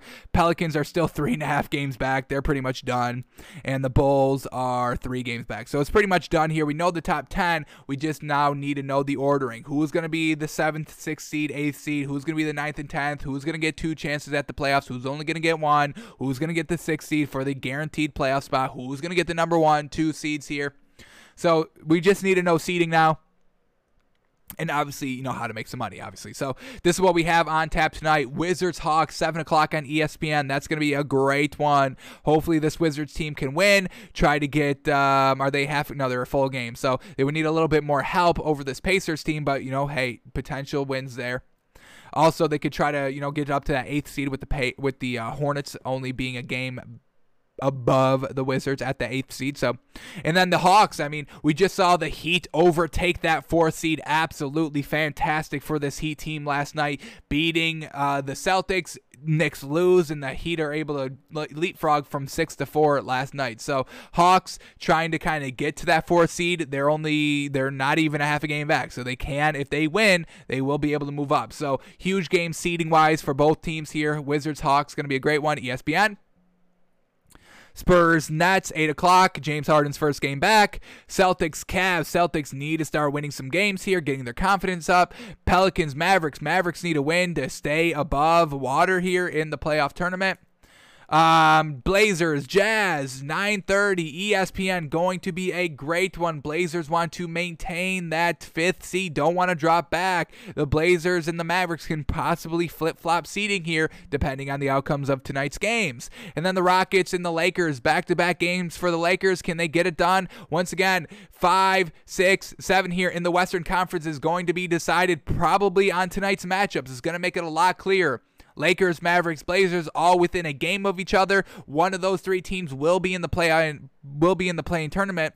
So tonight's action, man, it's going to be a great one. So let's uh, refresh these lines, get these lines up to date, and then we'll start talking about the matchups.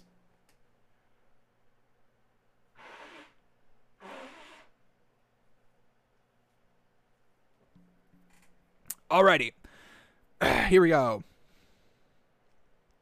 First game up, Wizards Hawks. Wizards plus six and a half. Oh, I love it. It probably means that Bradley Beal is not going to play, but let's double check. But Wizards plus six and a half, Hawks minus six and a half, and I think I like the Wizards here. Bradley Beal is still out, not the greatest. And then for the Hawks, what do we got? Just Cam Reddish out, but a huge game for this Wizards team. We saw the Wizards keep pace their other game and only lose by a point against the Hawks. So this Wizards team plus six and a half is great value, but I do not really want to take this one on the back to back, especially since they just played each other on Monday. Usually the second games really don't turn out the way uh, that we expect them to. We do break the rule every now and then for exceptions of great value. This Wizards team, a huge kind of game here. They really can't, like we said, they can't really fall out of the top 10 here. It would take a miracle um, so, uh, but they still have that chance to get up to that number eight seed. So, a huge game here for the Wizards. Let's see if Russell Westbrook can get it done again by himself. We're going to stay away from betting this game, but um, it's going to be a great one to watch, and I'm glad that it is on television, ESPN tonight. So, we'll stay away from Wizards Hawks. We uh, we cashed in other the other night when we took the Wizards plus the points, so let's not kind of push our luck here, and we'll just stay away from it. All right, next game up Spurs in the Nets. Spurs plus six, Nets minus six. All righty, James Harden is good to go here, folks, for the Nets. Uh, Kyrie Irving is also a game time decision, though, so we'll see if he's good to go. Could you imagine they get James Harden back and then they're fully not back at full strength again? That would just be classic. Um, and then Chris Chiozza is still out there for the Nets. And then for the Spurs, just Trey Lyles is a game time decision. So a huge game for you know both of these teams. Nets potentially to try to get back up to that number one seed. And then the Spurs, you know, tr- uh, they're basically locked into this 10th seed right here, three and a half games above, or two and a half games above the Pelicans and two and a half games behind the Grizzlies there uh, for that 10th seed. So huge game here for the Spurs and the Nets. See who can get the win. We're probably going to stay away from this one. Did we say the spread? Spurs plus six, Nets minus six. Um, I do like the Nets to win tonight, but let's see how they're all working together with James Harden out on the floor. Can they get back to kind of their rhythm with him out on the floor? We're not worried about James Harden. Worried about everybody else fitting in around James Harden. Um, you know, Kyrie Irving a little bit more ball dominant when it was just him and Kevin Durant. You know, De- Kevin Durant still a little bit more de- ball dominant when it was just him and Kyrie Irving. Now the three back together. Let's see how they're able to adapt game one. So we'll stay away from Spurs Nets tonight. Alrighty, then we get the Celtics and the Cavs. Celtics minus six and a half, Cavs plus six. Ooh, Kemba Walker is out on rest. I guess you can rest against this Cavs team, but it's, I mean, there's really no need. You can't rest. You just lost. I mean, you just lost your big kind of playoff spot there. You're three games back, almost kind of, I mean, maybe they are just kind of playing. It's almost, uh, I think it's almost impossible for the Celtics team to get up to um, the, out of the play-in tournament just because they are three games back from the Knicks at that sixth seed, and uh, they basically just have to win out and hope that the Knicks lose out, and we know that's not really going to happen. So for the Celtics, Kemba Walker out, Marcus Smart out, Jaylen Brown is out for the rest of the season, like we said, and then Robert Williams is out. So what the hell is going on? They they're missing two key scores, so we can't even take this Celtics team minus six and a half. How unfortunate. And then for the Cavs, it doesn't matter who's in and out. They, you know, we just need Darius Garland. He's out, unfortunate. So we definitely got to stay away from Cavs plus six now. Darius Garland's out. Cedi Osman's out, or he's a game time decision. Lamar Stevens is out, but we can't even take this game. Can't trust the Cavs plus six and a half, and we can't trust the Celtics minus six and a half with no scoring players on their team anymore. Alrighty, then we go to the Pelicans and the Mavericks. Pelicans plus nine, Mavericks minus nine. All right, all right. For the Pelicans, Steven Adams is out. Josh Hart is out. Brandon Ingram out. Lonzo Ball out. Zion Williams is out. Oh my goodness, their entire team is out. They know the season's over. For the Mavericks, JJ Redick is out. Kristaps Porzingis is a game time decision, and Tyrell Terry is a game time decision as well. So we'll stay away from this one as well. We just saw the Mavericks lose last night. Unfortunate. This Pelicans team, their B squad, maybe can they have a backdoor cover? Potentially. We got to stay away from it. And then the last game of the night, the Blazers and the Jazz. The Blazers plus two, the Jazz minus two. For the Blazers, Nassir Little is a game time decision. And then for the Jazz, Mike Conley is out, Donovan Mitchell is out, and Juwan Morgan is out. So you know how we feel about this Jazz team with no Donovan Mitchell or no Mike Conley. They just have to rely on Bogdan Bogdanovic or Bogdan or Bogdanovic. Is it Bogdan? I always forget which one's the Bogdan and which one's the other one. There's two Bogdanoviches and they're both fantastic.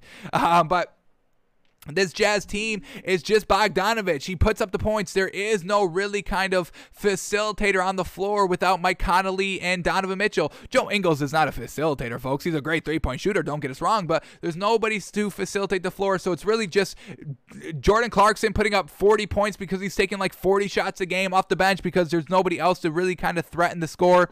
And then it's Bogdanovic putting up, you know, 25 plus points a night because he's a great shooter. So we're going to take the Blazers plus two here. I think they have a little bit more to play for. Let's go to uh, the. Uh, the current standings, the Blazers at the fifth seed. There's really no way they can move up to the four seed. Five games out. I don't think they got five games left. I think they got like four, three.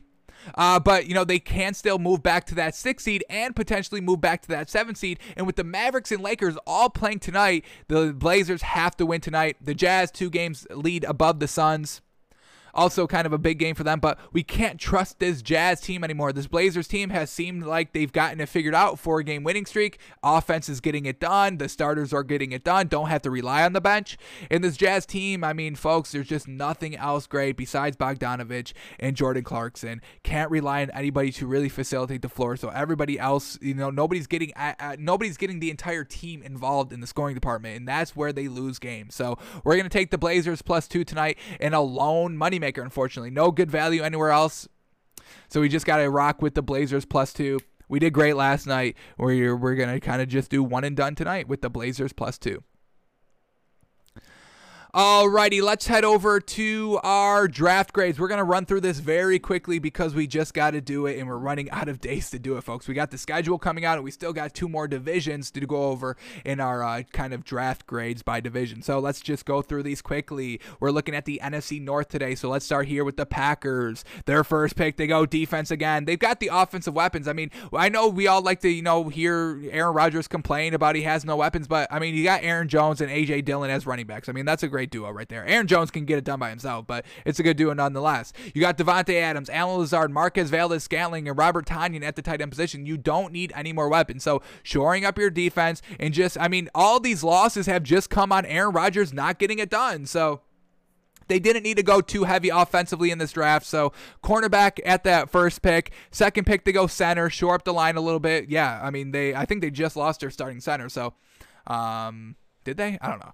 Uh, but they do pick up another center here, Josh Myers in the third, uh, second round from Ohio State. Third round, then they go and get a wide receiver, Amari Rodgers, but he's like 5'10. I mean, so gonna go with a, maybe a little bit of a more faster skill guy that can win off the line of scrimmage for the slants uh, because they got the deep threat of their wide receiver. So uh, then they go and show up their line a little bit in the fourth round again with an offensive guard. Fifth round, they get uh, to to Daryl Slaton defensive tackle. They get uh, cornerback in the fifth round, offensive tackle in the sixth round. So they're just shoring up their defense and line, and that's really all they need. They didn't need those big skill positions. So we're gonna give this Packers team a solid B here. Really just shoring up everything they need. Um, no real home run hitters in kind of talent wise.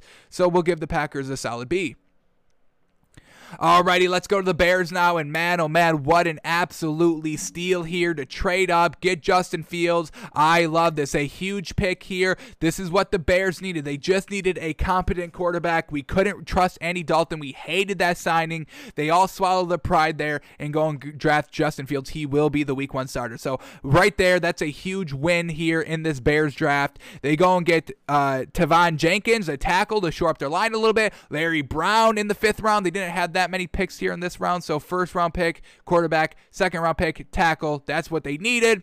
And then fifth round pick, they go tackle again. Sixth round, they go running back. There's no real great running backs in this draft, so we'll see if he pans out. Sixth round, they get a wide receiver, 5'10. Don't really love that in Dazz Newsome. If you're going to get a late round wide receiver, go for height. Height will always win over skill if skill is not there. And when we're talking about sixth and seventh round picks, skill, it's a little lackluster. That's why they're going sixth and seventh round. So Dazz Newsome here, not the greatest pickup. Thomas Graham Jr. corner, 5'10, sixth round. And then in their last pick, Khyiris Tonga, defensive tackle. So not a bad overall draft here for the for the Bears of not having that many good top picks, but um, they're very lackluster at the wide receiver position. Yeah, Allen Robinson is great, and he made Mitch Trubisky look good, so he's going to make Justin Fields look good. But besides that, you got David Montgomery as the running back. They're going to have to rely on him, and is he a thousand yard rusher?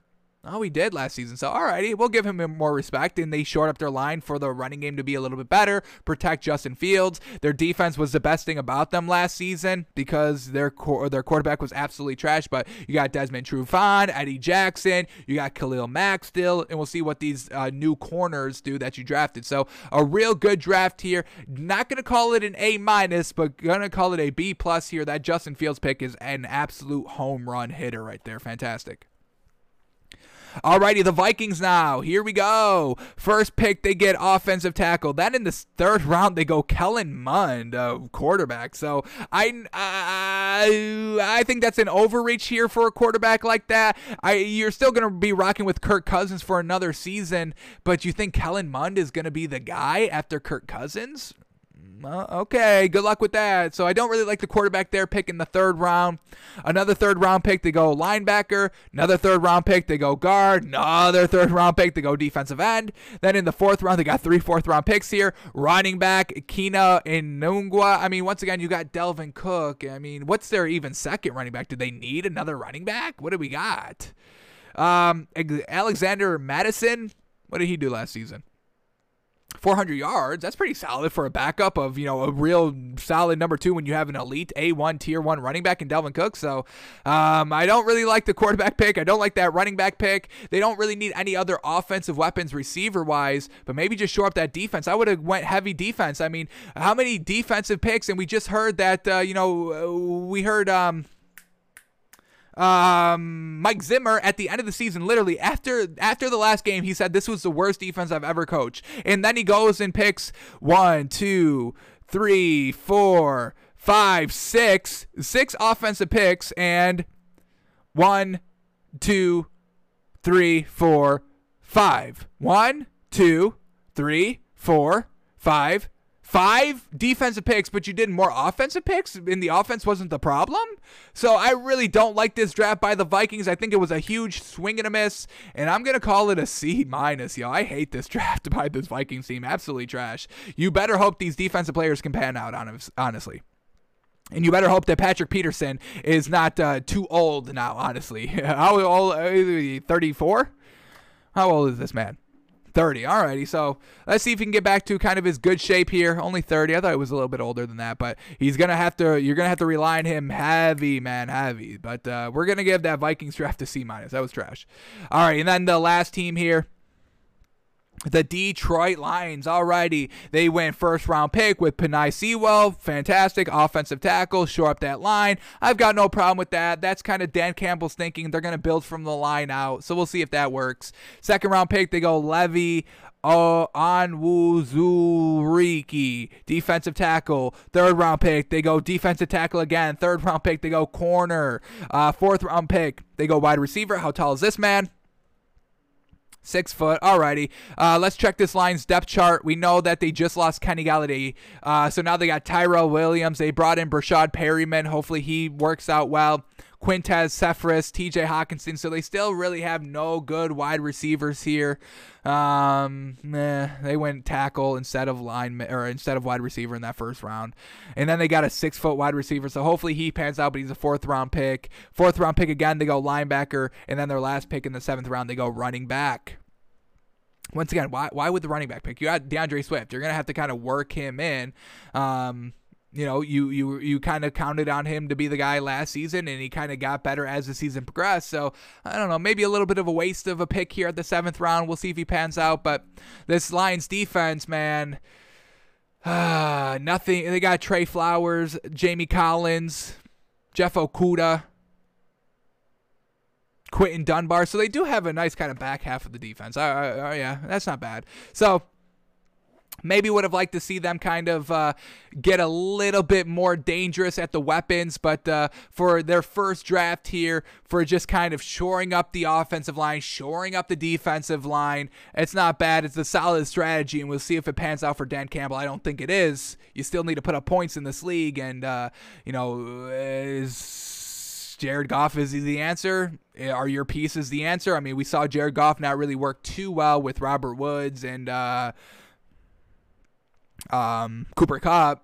I would say that that receiver core is better than what the Lions have currently, but uh, it's uh you know they got they got solid they got solid in their first three picks, so we'll give them a B minus here no blow away kind of big names here. Um, no kind of oh my goodness, this guy instantly turns the franchise around instantly. So, and I know it's hard to do because this Lions team is just trash and they've been trash forever. So you know, one year is really not going to turn them around. But you know, a solid building block here for Dan Campbell, and let's see if he's able to coach up his guys. Alrighty, that's going to do it for us today. Thanks for tuning in. Thanks for watching. We're back tomorrow doing it all over again, breaking down the schedule probably a little bit more in depth as it, you know, officially comes out uh, tonight at 8. So we're back tomorrow, folks. Thanks for tuning in. Thanks for watching. We're back live noon.